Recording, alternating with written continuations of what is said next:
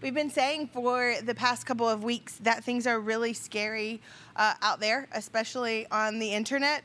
And I mean it, the news and Twitter and Facebook, it's scary. And I don't know about you, but in the last couple of weeks, I feel like at times I have felt like I was drowning in negativity. And so for the last couple of weeks, I have been trying to consume more of a balance in my media. And the truth is there are so many bright spots popping up all over the internet right now where people are committed to filling our timelines and our stories and our news outlets with music and hope and words and laughter and beauty. The artists are emerging from the madness, and they are doing exactly what we need them to do. Every day I find myself looking forward to how my friends are using this time and space to create and challenge the best way that they know how by making music or art or reading poetry or cooking. Just like a plug here, if you love an artist, especially a local one, then support them. Find a way to support them in this, because the bars are closed and the coffee shops are closed and the galleries and the venues and all of these things are closed. And so we need them in this moment. So let's find ways to support them. So I've been looking forward to it. I've loved watching how people have created beautiful things in the middle of this madness. And so two members of a band that I love who had to cancel a load of sold-out stadium shows this spring and summer, they are using their personal Instagram accounts to do what they call empty living room concerts. And for me, I look forward to it every day. It's like this little daily burst of hope in the middle of the madness. And that's what good art tends to be, right? Good art is like a container for what we need the most, but we have trouble accessing on our own.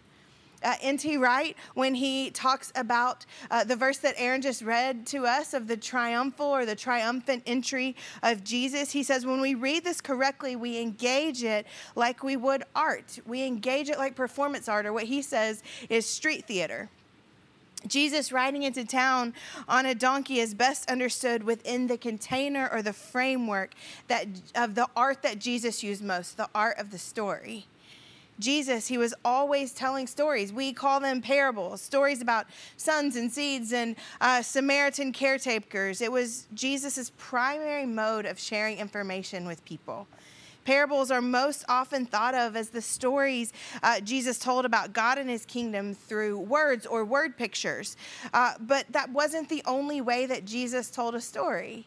Here, in the triumphant entry, it's an example of Jesus living out a story. Rather than a spoken parable, it's an acted parable. It's a moment where the majority of the weight is on what Jesus is doing versus what Jesus is saying. And the stories of Jesus, whether they were being said or lived out, they always have these unexpected elements in them. Just like what Aaron read to us out of Matthew this morning, the acted parable in this moment is not really what anyone expected it to be. The story starts first on the outside of town. Jesus and his disciples, they're coming into Jerusalem to celebrate the Passover. And the timing of this moment is incredibly important. It's a symbolic piece of the story, a symbolic piece of the art.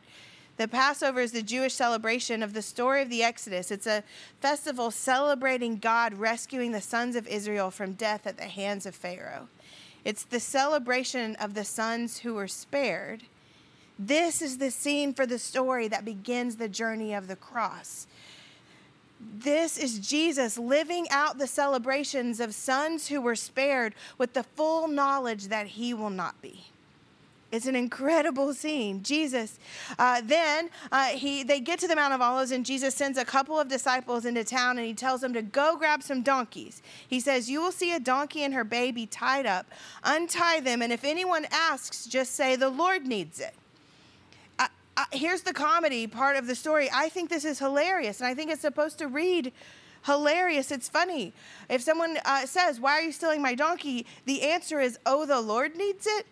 I think that's hilarious. How would you like that job? I have this challenge for everyone. If you go to the grocery store this week and you see someone who has the last roll of toilet paper in their cart, I think you should steal it, put it in your cart, and if they get onto you, just say, oh, my pastor needs it. I think that will go really well for you.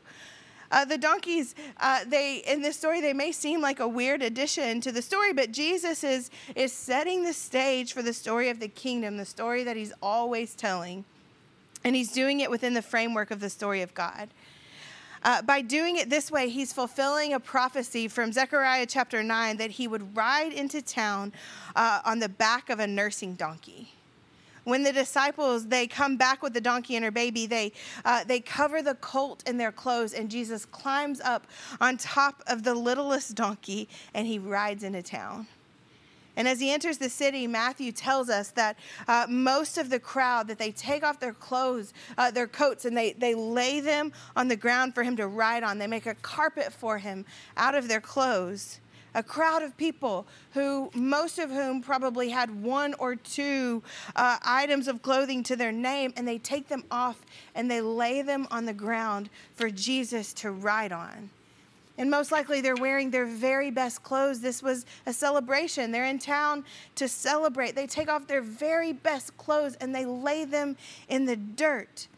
What they're doing says more than their words could probably say. It's an act of worship. They lay their clothes on the ground as if to call Jesus the King. They lay their clothes on the ground as if to say, "We will give you everything that we have. You're the King." And when they ran out of clothes, they cut palm branches and they laid them out and they waved them in celebration. Both of these things, the clothes and the palm branches, they're known symbols to the Jewish people. One comes from 2 Kings. The other comes from the story of Judas Maccabeus. Two stories where the Jews were living under an oppressive regime of a corrupt government. And then God comes and he rescues them by overthrowing the ruling regime in order to rescue his people. They both are symbols of God's rescue by overthrowing a government.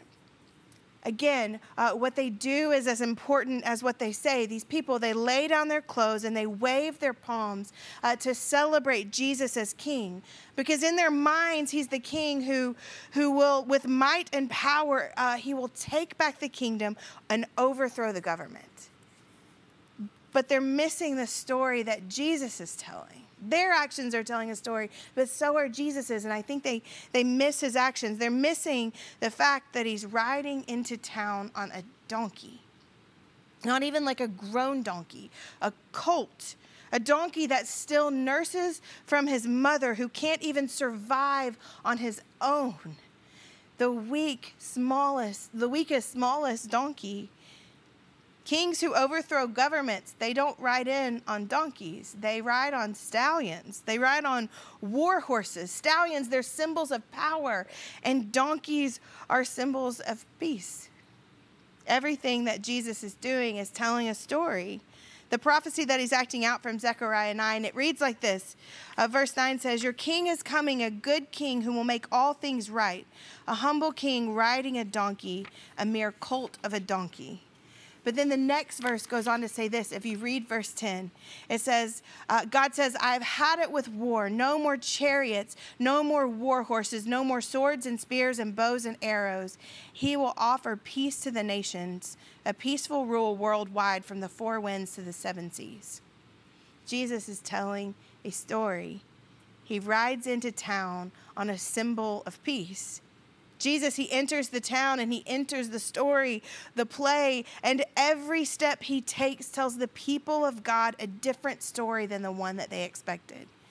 The people know what kind of king they want, one who regains the power, who overthrows the government, who takes back what they believe is theirs by birthright. But Jesus riding in on a donkey is nothing like what they expected. And isn't that the way it works? The story of Palm Sunday is the story that so many of us have lived.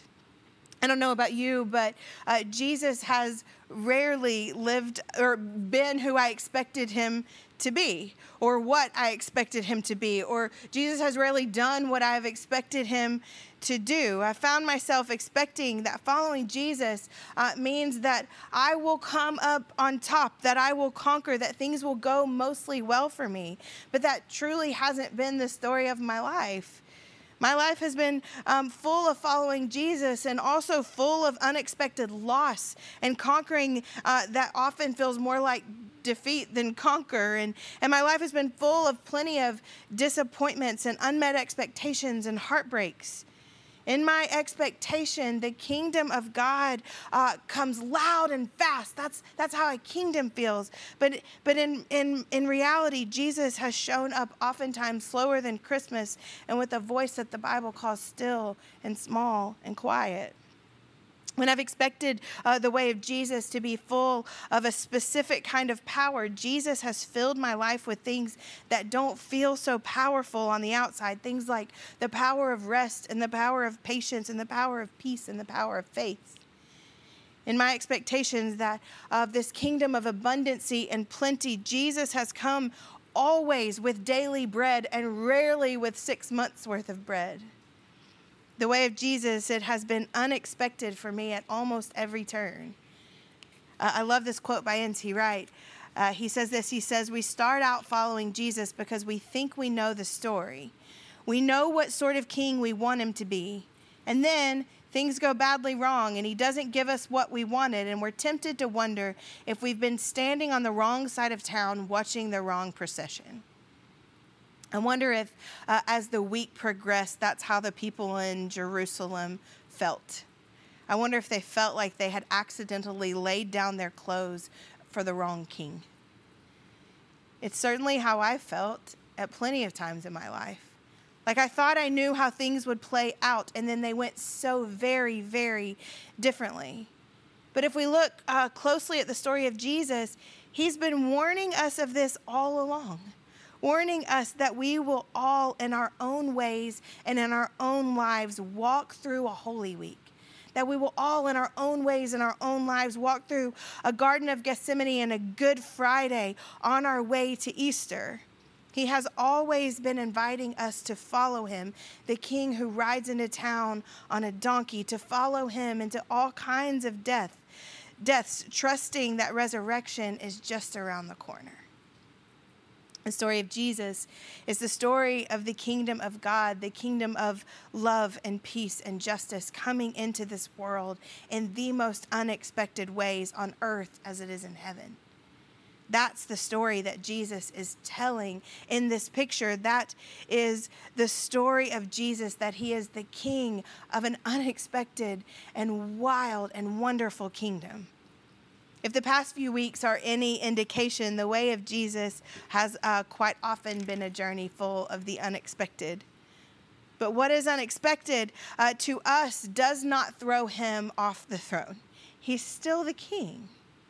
He's still the king of an upside-down kingdom, the king of love and peace and justice, the king who will do whatever it takes to rescue and renew the world, to put all things back to right in the most unexpected way. He is the kind of king who picks a donkey over a war horse. And I love Palm Sunday. I was telling Chad this morning that I love Palm Sunday. I'm so sad not to be together. And he says, why do you love Palm Sunday so much? And I said, I love Palm Sunday because it means that year after year, there's this rhythm of revisiting the story of Jesus riding in on a donkey. And I put myself in the crowd and I wonder if when I put myself in the crowd, I wonder if knowing everything that I know about my life and the way it's gone and know about life and how it can go. And I wonder if I'll still lay down my coat. If every year when I revisit it, would I still lay down my coat? And here's the thing. I would. At the end of the day, I would give Jesus every coat that I have because he's the king.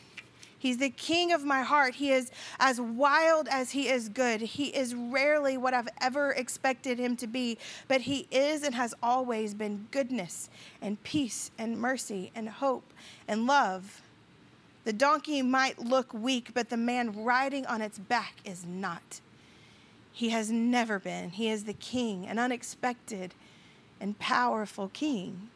So if following Jesus for you looks a little different these days than you expected, then you might just be on the right track. And if you feel like you don't fit in anywhere, then good news, it's an upside-down kingdom. And if you feel afraid at what's ahead of us, then good news, it's a kingdom of peace. And if you feel like you've gone too far and there's no way in, good news, it's a kingdom of hope. And if you feel forgotten or alone or confused or anxious or uptight or exhausted or afraid or so sad, then good news, the King has come and he rode on the back of a donkey with us and for us to make all of those things untrue. And nothing can prevail against him, not death, not viruses, not even the end of the world. The King has come and he's putting all the things back to right. I want to end with a quote from the wonderful Frederick Buechner. He says this, this is our Palm Sunday hope, and it is our only hope. This is what the palms and the shouting are all about. This is what all of our singing and worshiping and preaching and praying are all about, if they're about anything that matters. They are about the hope that finally, by the grace of God, the impossible will happen. I want to take a few minutes and just do a slow prayer for our Selah today and pray that God will meet us in the middle of our fear, that he will meet us in the middle of what feels wild, that he will meet us as we stand on the side of the road and try to figure out if he's the kind of king worth laying down our coat for. So pray with me. God, I thank you that that you rode in on the back of a donkey, the symbol of peace. I thank you that the way of Jesus doesn't always look how we expect, that peace doesn't always come how we expect it to come. I feel like we often expect that when we pray for peace that you will just give it to us, but what we learn in the scriptures is that you are actually peace. You are peace, the Prince of Peace. And so most often when we ask for peace, what you give us is more of yourself. And so in these moments, we ask you to give us more of yourself. Will you give us more of you? And will you fill us with the kind of faith and the kind of hope and the kind of love that reminds us why we laid down our coats in the first place? We love you. In your name we pray. Amen.